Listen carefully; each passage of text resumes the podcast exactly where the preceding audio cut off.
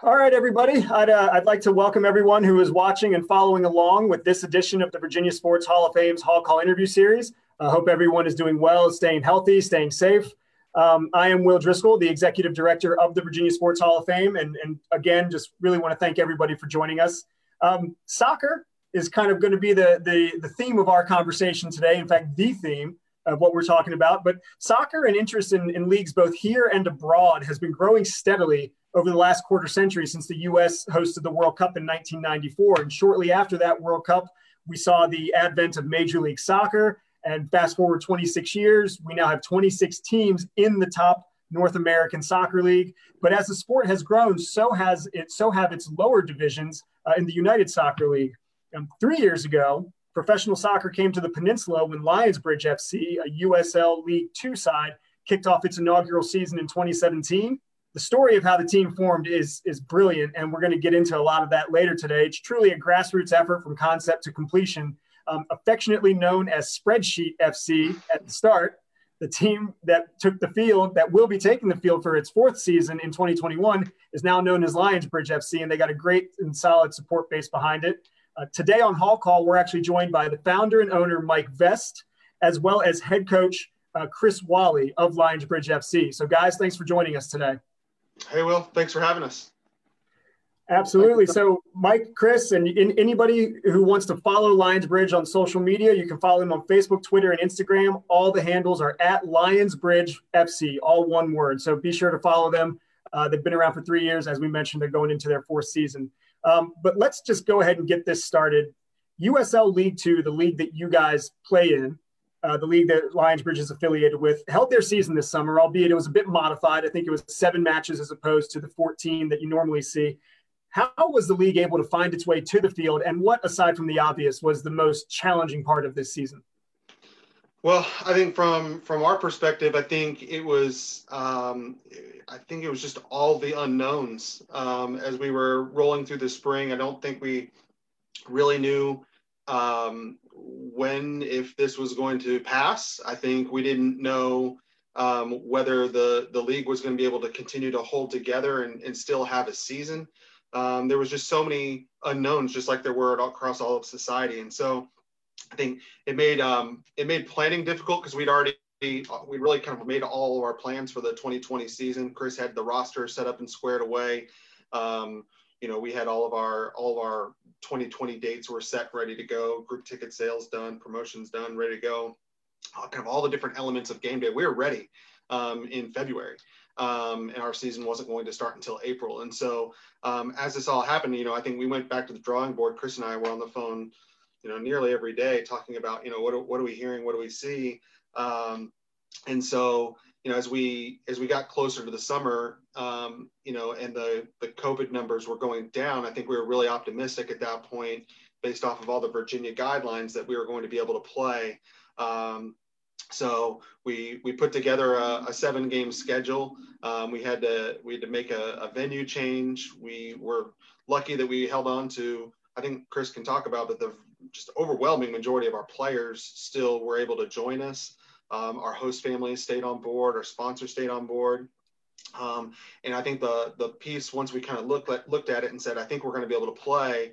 Um, you know, we worked really closely with with Riverside Health System, which is our um, sports medicine partner, to be able to figure out how do we have a good, safe return to play. What do we need to do to make sure we're following all the protocols, um, keeping everybody safe. You know, a lot of these guys hadn't played in in you know eight, eight, nine months at that point, and so uh, in a competitive environment. So there were a lot of considerations, both from an on the field standpoint and off the field standpoint. Um, and I think we felt really fortunate that we were able to play. Um, a lot of sports entities didn't have that opportunity in different geographies and different sports. So we were fortunate that we were able to get a season in. Um, the fans had a great time. I think the players had a great time. We were able to win all of our games um, score a lot of goals. And so I think, you know, at least for the 90 minutes that we were out there playing, things felt normal. And I think that that was the thing we were hoping would have, have happen because sports brings people together in such a way and brings um, a sense of normalcy and kind of a rhythm to people's lives that I think almost nothing else can do. And so, you know, I think we hopefully we played some small role in in giving people something to be happy about and cheer for over the course of the summer. And um, you know, it's it's one that we don't want to have to do ever do again. But um, you know, I think it, it went well, all things considered. Well, coach, kind of back, piggybacking off of what Mike just said, the 90 minutes that you guys were on the pitch, that was normal. Everything else around this was was not normal. What were some of the challenges that you faced, and how did you have to change up your approach to the season, to recruiting players, to just kind of everything that you would normally do as a head coach of a soccer team? Yeah, obviously it was, it was a challenge and a challenge that hopefully you know, none of us will have to face again. In terms of recruiting, we didn't really, in terms of our recruitment, have to recruit that many new players because I, I, I don't want a specific number. I'd say 90% of our guys who had committed to coming in, or 85%, were able to make it. Um, I think a lot of the reasons on that was guys committed to stay through the summer if they were from overseas, or you know, a lot of our domestic guys, like Mike had mentioned, hadn't played soccer in eight or nine months and were desperate to do something. And if that meant that we had to go through all these procedures and protocols just to be able to get out of the field and train, then they did that. I remember the first training session we had, and it was literally as if, you know, I'm coaching grown men and it was like working with five year olds. It was the first time they'd been out there and it was so exciting. Some of the play at times was like five year olds as well, but it was one of those where they were just really, really excited to be back out in the field. I think as athletes and as, as a coach now, you kind of often define yourself by the sport that you work in. And I think a lot of us found it very, very difficult in that period when COVID was, you know, at its peak and we weren't able to do anything to kind of know where we were. So to have the sport that they love and to be able to do that again really helped them kind of, you know, guide where they were going with things. But Riverside were fantastic. They did a great job of helping keep us safe. We followed all their procedures and protocols that they worked with US Soccer with. And you know, it was, it just like little silly, funny things. But we're playing a game and um, we weren't able to pick the ball up and throw it. So I've got guys like they're running to pick the ball up when it's gone out of bounds to throw it, and I'm blowing away. It's like, no, stop, kick it, because that's something you've naturally done for your whole life, you know. And then the goalkeeper would make a save in a game, then we'd have our interns. A goalkeeper would make a save because they were holding the ball using their hands. They would have to throw the ball away to get that ball disinfected and pick a new clean ball apart the goal. So it was quite strange, but we followed all these procedures and it allowed us to play. So was, we kind of we, we, talked about the new norm and so guys, we're out here playing. Not many people are. Yes, this is weird, but embrace the weird. So and, and, if you couldn't tell, obviously you're a local from Hampton Roads by the accent. So we're, we're happy that the local guys done well. yeah, born and raised. That's uh, right. Well, you so you're talking about you know recruitment and the players, and some of the players hadn't been on a field in eight to nine months. In in USL League Two, kind of give people some insight as to what sort of players are you recruiting? Because these obviously yet they're not the top level MLS people, the people that are in the United States men's national team pipeline. But what sort of players are you recruiting to come play for Lionsbridge? So some of the guys, for example, we had on our team, we had a guy who was in the U16 national team pool. We've got a guy who's played for the U19 national team. We had a couple of older guys who probably at tail end of their careers. They probably won't like me saying that, but ex-professionals who still want to play at a high level and give a lot of experience and guidance to our younger players. And then most of our other guys are elite level college players that are trying to play in an environment like ours, which is ultimately going to put them in what we'd say like a shop window to try and get a, a USL or an MLS professional contract. Tell me if I'm wrong, Mike, but is it, have we had eight guys in three years gone professional? Is that right? Yeah, that's right. So that's something that we talk to our recruited, you know, new players about a lot. That we're a great avenue to send guys to professional clubs, whether that be domestically here. You've got Joe Rice is with the New England Revolution too, and he's been involved in our MLS squad. Um, we've got guys that have gone and played in Europe, and then you know, the guy went and played in Australia. So different places, different countries, but ultimately young, hungry guys are trying to make their way in the game is probably how I describe it. With a couple of older guys who help them along the way you need that sage experience on the team to help guide the younger guys along the way. That's definitely a great feather in the cap for the club and the organization. Eight professional contracts in three seasons.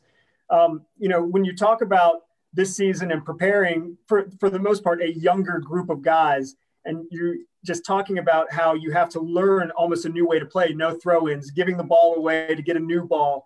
You guys went 7 and 0 and you outscored your opponents 32 to 1 over the course of the season.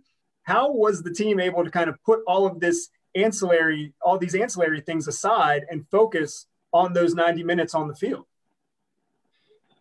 I think the hunger that the group had was fantastic.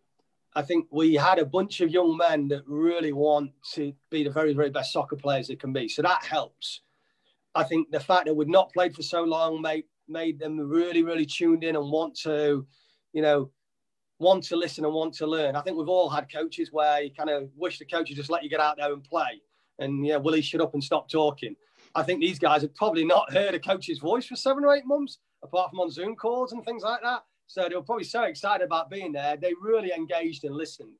Anthony Moore, who was, you know, ran most of our training sessions, he's the assistant coach up at St. Francis in Pennsylvania, did a fantastic job and put a put some really good sessions on. And I tried to really, as a coach this year, take a step back in terms of running sessions more talking to guys about how they were feeling about things, about their mindset, about where they were mentally with things. Because as I kind of mentioned earlier, I think one of the most difficult things that we've probably all dealt with with COVID, outside of the illness piece itself, is it's changed all our lives mentally in terms of you're not able to do the things that you normally do.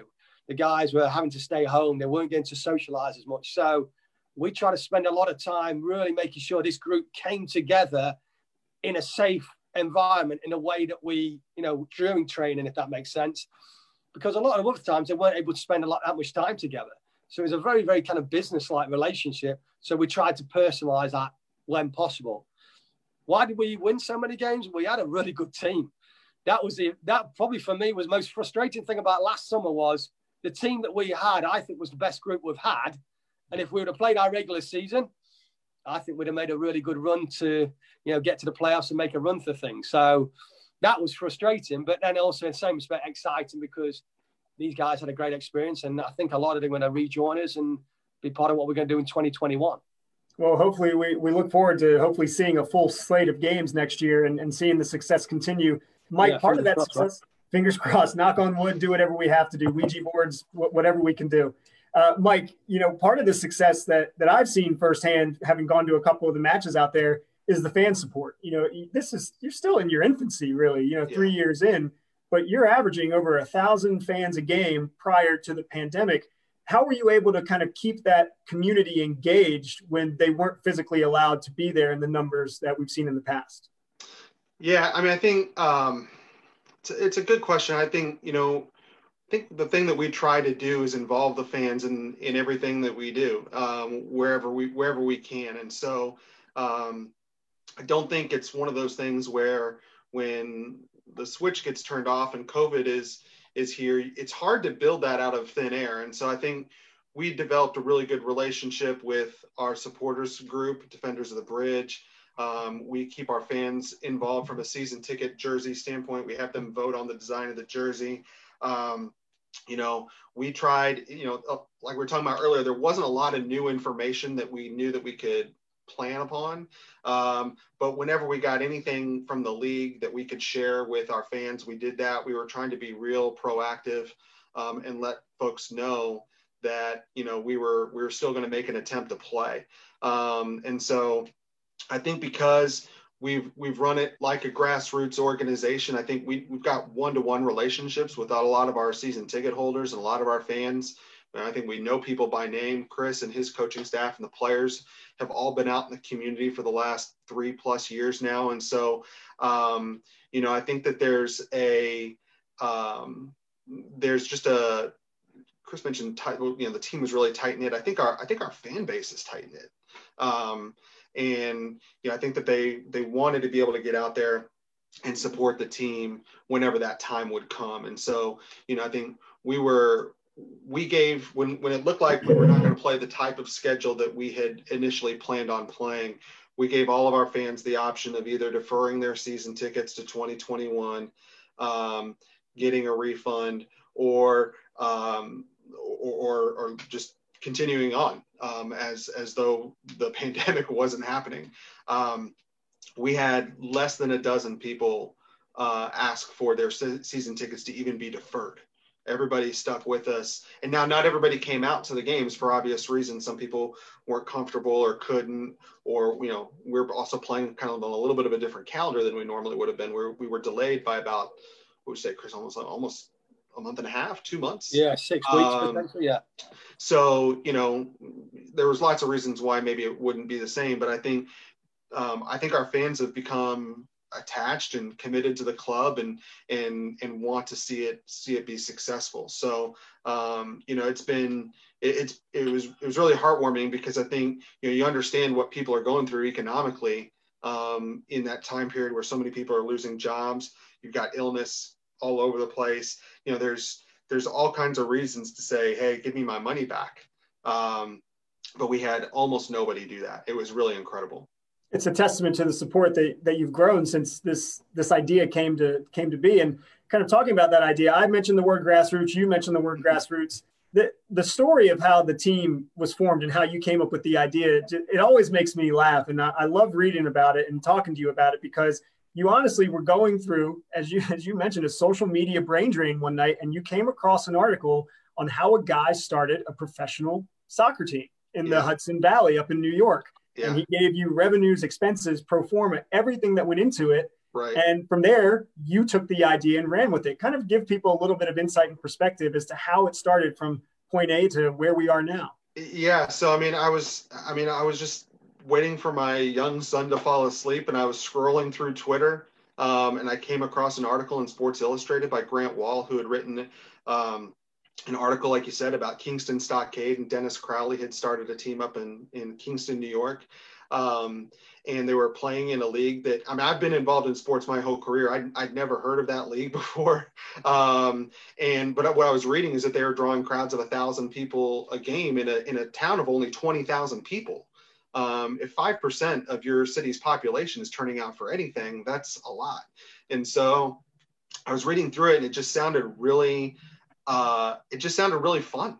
Um, and, you know, my son had started to play a little bit of soccer. My two co-founders, their kids are a little bit, uh, some of their kids are a little bit older. They're playing on, on more advanced teams and playing FIFA video games. And, and I was thinking, man, like, you know, we don't, we don't have any games for like uh, to, to bring your family out to a soccer game the way that you can bring your family out to see the Norfolk Tides or the Admirals or somebody like that. We don't have that for soccer. There's really not a good fan experience option unless you drive all the way up to Richmond, which we had done several times. But with young kids, I mean, getting up to Richmond and back, um, even on a Saturday night, was tough. And so we started thinking about, you know, could we do something like this uh, in Hampton Roads, and would it, you know, would it be well supported? Could we get the thousand people? That are coming out to the games in little bitty Kingston, New York. Could we do that here? You know, in one of the country's top 50 media markets. Um, it seemed like there was a, a lot of soccer being played at the youth level, but the one thing that was missing was just that um, was, was that almost like a, uh, a minor league baseball experience for soccer, you know? And so we started um, trying to figure out where, you know, where could we play? What league could we join? You know, um, is there anybody out there that wants to coach the team? we found somebody that we found, found somebody that want to do that. yeah, exactly, right. We found the guy. Um, and so, sorry, Chris. Uh, and then, uh, yeah, so I mean, all these pieces started to fall into place. I mean, we, we really, before we fully committed to doing any of it, we really went around and were asking people, you know, is this, you know, it's great if, you know, we want to do it, but the whole community has to want to be a part of it. I mean, there's got to be a lot of community sport. You know, Chris talked about, you know, we bring in a lot of players from out of town. We need host families. We need sponsors. We need volunteers. We need interns. We got to have a staff of people really to be able to pull it off. Um, and then, you know, I think the the thing that was once we kind of kind of realized there is going to be that kind of support there. Um, that's when I think we really kind of committed to going forward with it. And then we went out and hired the right guy for the job to be able to run the soccer side of the house um, to be able to bring in a team that was really ultimately at the end of the day is going to represent the community um, and wear and wear the shirt and and and make people proud to to say that they play for a team here in this community. Well, talking about Chris, you know, Chris, your, your day job day job is, is head coach of Chowan University. So you are the full time coach down at Chowan. What drew you to this opportunity in, in between your seasons? Yeah, so in my younger years, a few pounds ago, I played in this league. Are we talking um, L- LBs or are we talking pounds as in money? Which um, one? probably both. Now I've got a wife and two kids. So, um, but yeah, I played in this league. Loved this league. I played for a team called the West Virginia Chaos, and I think I was there for five years and a player captain. That's actually how I met my wife, um, playing for that team. But it was always for me. I enjoyed this league because I thought it was a really special way. I was in. I'd played professionally. I was at the end of my career when playing in this league. I enjoyed it because I felt it was a great way to help young guys as they play through college and maybe put them in those shop windows we talked about. So I knew about the league. My concern when taking it over was, is this thing going to be done professionally?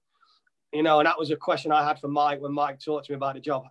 I didn't, you know, I've got a full time job. I'm very committed to Chowan, and you know, we've got a good team, so I'm very busy with that. I didn't want to have to be doing.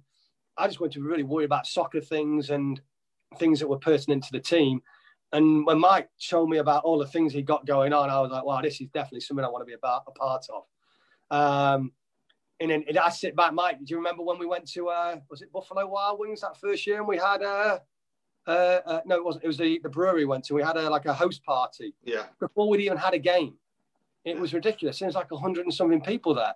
We'd never even kicked a ball, and people were singing songs about the team and cheering, and I, was just taken back. And it was one of those where I kind of straight away from that, I was like, this community needs this and this is something that's going to be really, really special. We need to do our very, very best and put a great product out there. And that's something we've always talked to the boys about is that you're not just representing the, the team and the name and the badge, you represent ourselves as a program, but you are representing this community. And that's something that's really big. And for me, and I hear people all the time talk about, oh, we're a family in, in athletics and sports. I think it's even bigger than a family. This for me is there's so much involvement. You know, one of our games was three and a half thousand people there, and it's a special, special environment, especially when we're able to play at CNU under the lights and the fireworks. And it's not just a soccer game; it's something. It's it's a real event, and that's something that I think brings people together. Of all you know, in the world that we're living right now, you've got people from all different cultures, religions, creeds, and it's a really, really neat thing to see people from all over the world embracing each other and having a great experience. And for me, that's something that you know, I, I look forward to my summer months and looking forward to it again this summer. You know, Mike, you you talk about how you you're starting this thing from from scratch, and you really don't know what to expect until that first ball is kicked. But Chris just mentioned that that first, I guess, initial party at the brewery with a hundred people and the ball hasn't been kicked yet. Was that the moment that you realized this was pretty realistic, or was there another moment in that process where you said this is going to work? Um, we had all kinds of indications that it was looking good, right? I mean, that that party was one of them. Um, you know, we were we were amazed that people were buying season tickets before we'd ever kicked a ball and before we'd even announced a schedule. Um, and I remember when that gotta know what you're buying tickets for, right? yeah, when that first email came in, I remember being, oh my god, like like this is this is gonna ha- this is gonna happen, you know. But you never feel that comfortable with it until you see that you know people really do you know when you fling open the gates and you kind of go all right are they are they really coming because i know they bought the tickets you know and i remember i mean our first home game it was pouring buckets at noon i mean it was absolutely coming down and our festival area where we've got the beer tent and the bounce houses for the kids and all that stuff i mean it's underwater um, and i'm thinking and I, I, still have a I still have a video of it that I've refused to delete off my phone because I remember thinking, what have we done? Like this is this is a this has been a huge mistake. Um, and we had more than and that was on a Wednesday night in May. It was on a school night, and we still had more than a thousand people out there that night. And we we put up a big number. We won that game five to one. Um, and the people that were there, they didn't. It was almost like they didn't want. You know, normally on a if you go to a sporting event on a weeknight and the results kind of already in in hand, you know, people start trickling out. Nobody left. I mean, everyone stayed until the final whistle. Um, and and you felt great about that night, but then you're like, all right, are we were we a were we a one hit wonder? Or is this gonna is this gonna happen again? So I don't think you ever feel like you've you know, you never feel that comfortable with it because you always kind of think about all the different things that can go wrong, um, or maybe break your not break your way. Um, so I, am not sure we still even feel feel that way sometimes.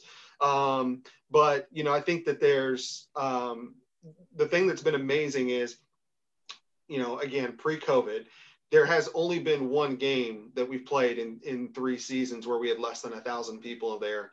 And as Chris said, you know, we've had games where we had you know 3,500 people out there, 2,500 people out there. And so, you know, our, our fans have been really consistent and really dedicated. Um, and, and it seems like they'll be there, you know, rain or shine Wednesday or Saturday, whatever day of the week we're playing and under any circumstances. And so, um, you know, you, you, like I said, you never feel, and maybe it's just my, maybe it's just my personality, but I'm, I'm always kind of a little bit worried about what, what may be lying around the bend.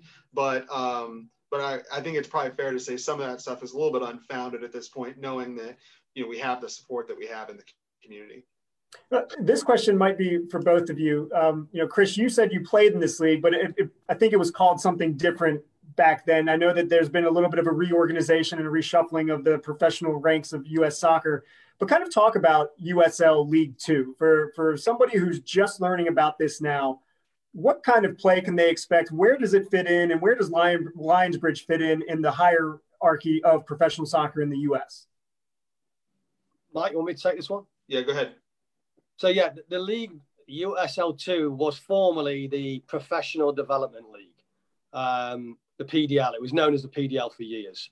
Um, it is the fourth tier in US soccer. So you've got the MLS, which is DC United, for example. Um, and then you have the USL Championship. Yeah. And then and then USL One, right, Mike? You got it. Okay, well, thank you. Um, pass that quiz. There you go. Pass that one. Yeah. Time for double jeopardy. so we're the so we're the those first three leagues are full professional. So we're you know a, a semi-professional amateur league, whatever you want to call it. Um, so we're kind of that next tier. So ultimately, I look at it in terms of if I was talking to an American who didn't know much about soccer, I would analyze it in a minor league baseball way that we're kind of like the farm team. We're maybe the farm team for a, you know, our guys do well. Can they then succeed and then get a professional contract at the bigger club in the league above? And if they do that well in that league, then they'll go to the league above. So Joe Rice, for example, was our goalkeeper three years ago, Mike? Yeah. In 18, yeah. 18. Got a professional contract after he played for us with the Richmond Kickers. Then got another professional contract with the uh, New England Revolution too. So he's gone up another league again. Now he's in, you know, in been doing very well. He got injured, but he was doing really, really well. And any MLS team are now looking at him really, really closely. So it, I think that's a, it's just a, a, kind of a stepping stone kind of thing to do. On a, if you look at the pyramid in that respect. So is that is that fair to describe that way, Mike? Do you think or not? Yeah, I mean, I think I think the the league has developed a reputation for just being a springboard to people's professionals professional careers, and so yeah. uh, I don't remember the numbers off the top of my head, but I want to say, you know, for like maybe like the last seven or eight years, when the Major League Soccer draft would happen, seventy percent of the players that were drafted in MLS had come through this league at some point in time. So, you know, there's there, there may be a lot of guys, especially uh, especially the younger guys that.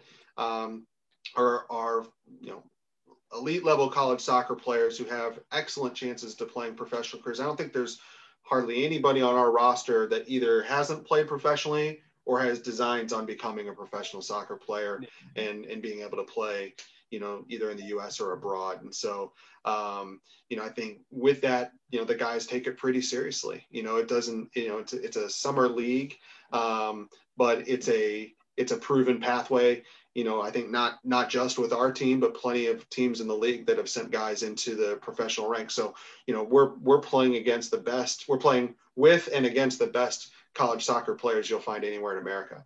Well, and, and that's I, I love the comparison to uh, the the minor leagues of Major League Baseball because yeah, when you go when you're out in Salem, Virginia, at a Class A game, the names might not jump off the page at you, but it's about what is coming through that stadium and what has come through that stadium over history. And then you just see the progression. And so that's really where I think you get the excitement is that because you guys are still so new, it might be, you know, you have the Joe Rices, but it might be another three or four years before you can really say, well, that guy, this guy, that guy. And the next thing you know, they start to kind of build the history and the legacy of the team. And, and I think that's a great, a, a great analogy. Um, in 2019, you were actually designated the USL 2 franchise of the year. What went into that designation? Mike Vest. I'm assuming you're you just want me to answer that question because I'm sure no, I know I was, that I was that's not that's not the answer to that that's not the answer to that question. Um, you're just asking me to answer that question. Um, the sh- the short answer is I think it's the community support. I mean I think um, you know we've been we've been fortunate to lead the league in attendance at least in our in the Eastern Conference for the last three years.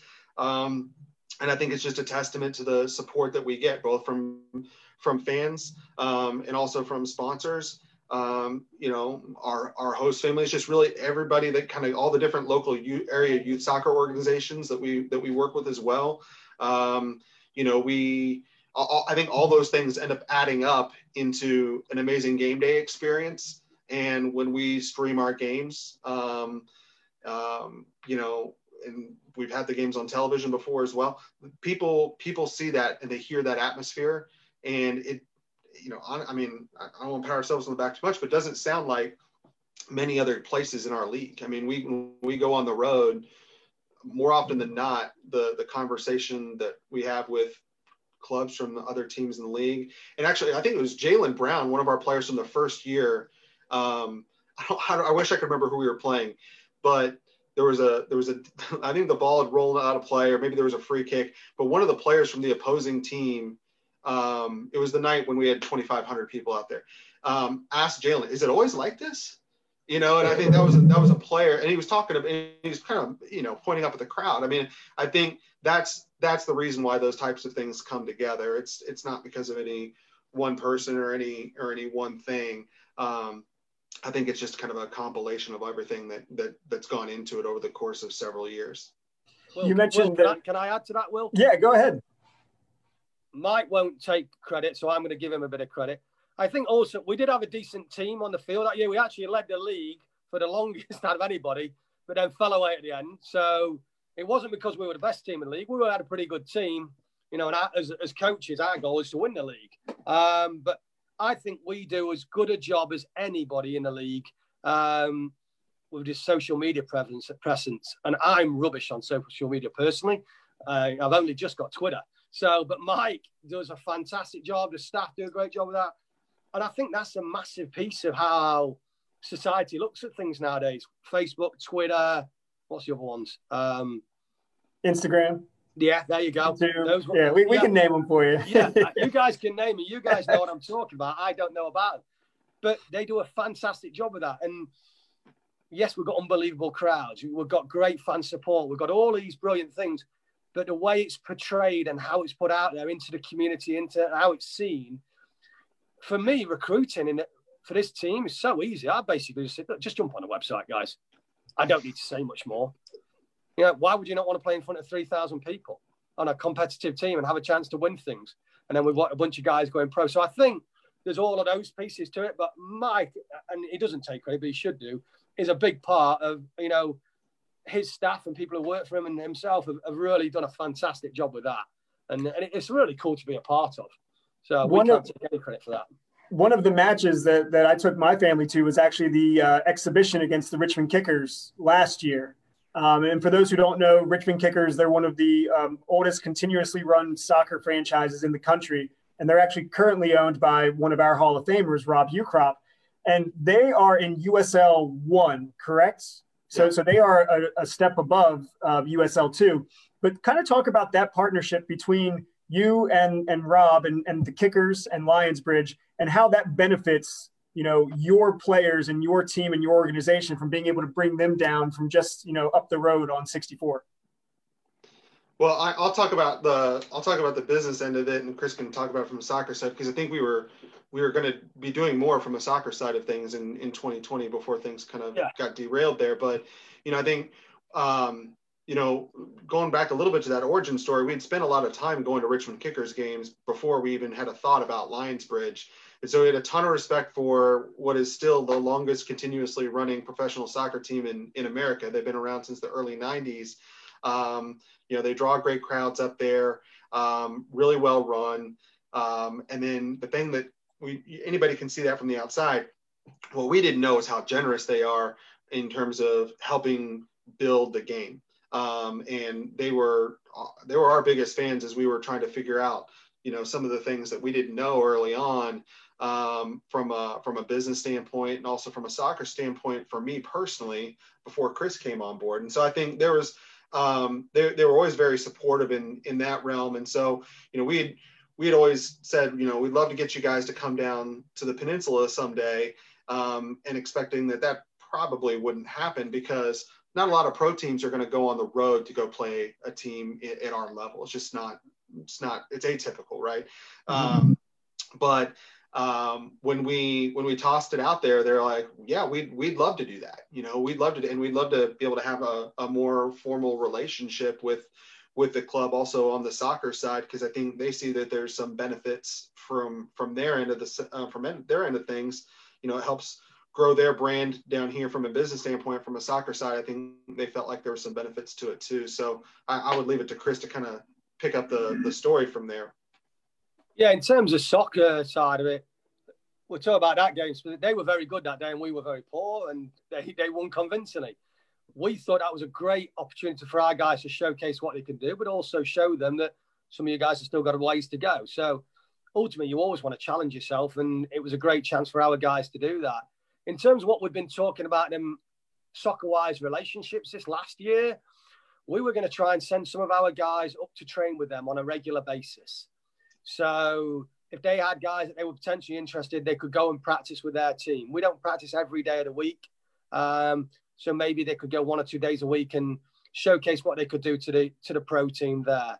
And then at the same time, potentially, let's say they had a young player that they were interested in who, let's say, financially they their, their roster was full and they didn't have the funds to sign this player or something along those lines, or they had for example, let's say already had two very good goalkeepers, but they had a third one they wanted to develop. Maybe we could have organised some relationship. That's our plan was to have a relationship where maybe some of those guys could come and play for us, and they're kind of underneath that all-seeing eye of Richmond, getting to playing some quality games in front of crowds, which is a which is a big thing. You know, playing in front of a crowd. not many college soccer games get three thousand people at them, so putting these guys in those sorts of environments and, and let, letting them experience that while also being seen by their kind of parent club, if that was, if that makes sense. So that's something we talked about. And There's league rules that we're going to obviously have to follow within that, but yeah, I think ultimately, I'm, having good relationships with people like anything, it's it's better to have a good relationship than a bad relationship, isn't it? So well, and and you you both mentioned that you know Richmond is one thing that drew you to them is how focused they are on growing the game, and particularly at the the lower levels, that's really a, a key component the high levels, you already have the TV contracts, you have the sponsors. You know, you're, you're just looking to turn over revenue and make sure you stay viable. But at the lower levels, it really is about growing the sport. You know, Chris, I'm really, really interested to hear from your perspective. Obviously, not being a, a local, even though I hope people didn't believe that earlier when I said that. But you know, where do you see where do you see soccer right now in the U.S. and its growth over the last quarter century? Um, you know, what is its place and where can it go? Yeah, uh, great question. Well, firstly, I'm originally from Nottingham, Nottinghamshire in England. So, Northern England came to America very similar to the time period that you're talking about. I came over here in 01 on a scholarship. I uh, went to a school called Mercyhurst College. And when I got there, I, I tell this story all the time, is there was hardly ever soccer games on the TV. And I remember we, in our dorm room or apartment, we all chipped in and bought a Fox Soccer channel and they you get one game on a week. So it was kind of like, but one game a week then was awesome.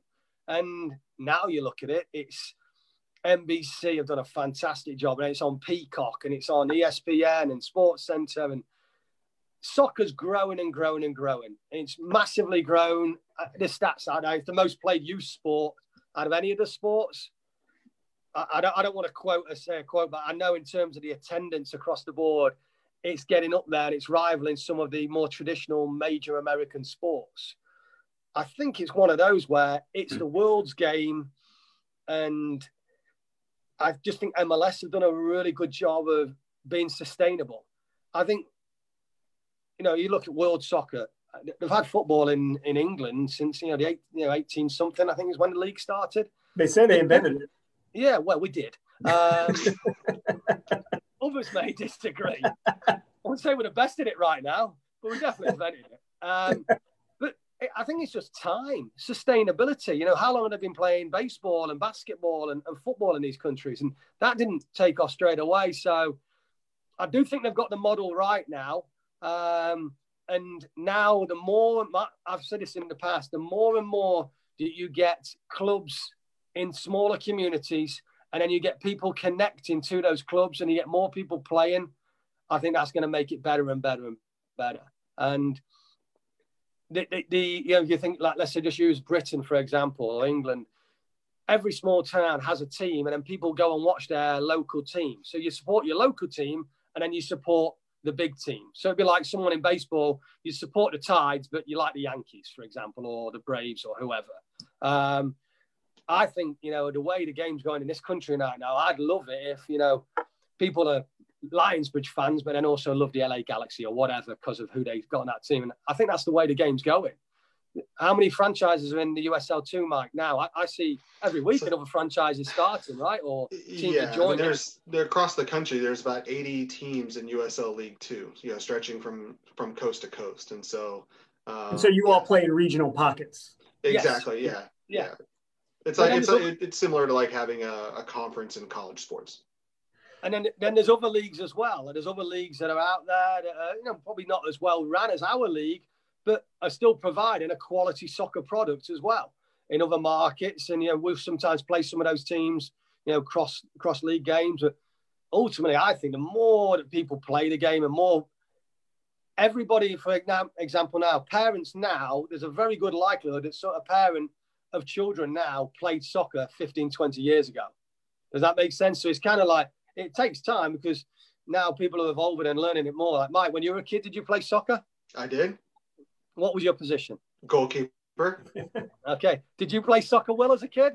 I did. I did. I was a defender, was and then it then it conflicted with baseball season, so I, I switched over to baseball. But uh, yeah, but you but I can, but, you can but, to your, kids. But right? to your point, Chris, I mean, my my dad didn't play soccer growing up. Yeah, exactly. You know, um, so I mean, it was it was quite literally a foreign concept to him when when I was playing as, as a kid. Um, whereas I, I, it doesn't work that way for parents now. I mean, a lot of a lot of parents, both moms and dads, played soccer growing up, um, mm-hmm. and and to I think to our generation, it, it, it is a mainstream sport. One hundred percent. That's kind of what I was. I think I was saying there. Yeah. Is, you know, well, parents are going to take their kids to the game, and everybody understands the game now. Right. So well, it's amazing how this conversation today, how different this would have been a quarter century ago. And, you know, 25 years in the grand scheme of things doesn't seem that long. And, and it's just really been amazing to see how it's grown and amazing to see the progress that you guys uh, have helped contribute to that. And, you know, I, am hoping that 2021 for all of us is a bit different than 2020. But uh, I do want to thank both of you for taking the time out today. And I know that your supporters are itching to get back out there to see you guys play. So thank you guys again for joining us today. Will, really appreciate it. Uh, glad to do it anytime. Absolutely. Thanks, Will. Yeah, appreciate it once again. Let's go, Bridge. That's right. Let's go, Bridge. Um, so, everybody, be sure to follow Lionsbridge on Twitter, Facebook, Twitter, Instagram, all at Lionsbridge FC. As always, I'd like to thank all of our partners here at the Hall of Fame for helping us put this on City of Virginia Beach, Priority Automotive, Optima Health, DAVCON, ESPN Radio, um, and the Hampton Roads Sports Commission. Uh, be sure to follow us on social media. All of our handles are at VA Sports HOF. Once again, I'm Will Driscoll. I'd like to thank Mike Best, Chris Whalley, and uh, hope everybody continues to stay safe, stay healthy, and hopefully we're all going to be seeing a lot more live sporting events in 2021. Get out there and vote next Tuesday. We'll see everybody next time.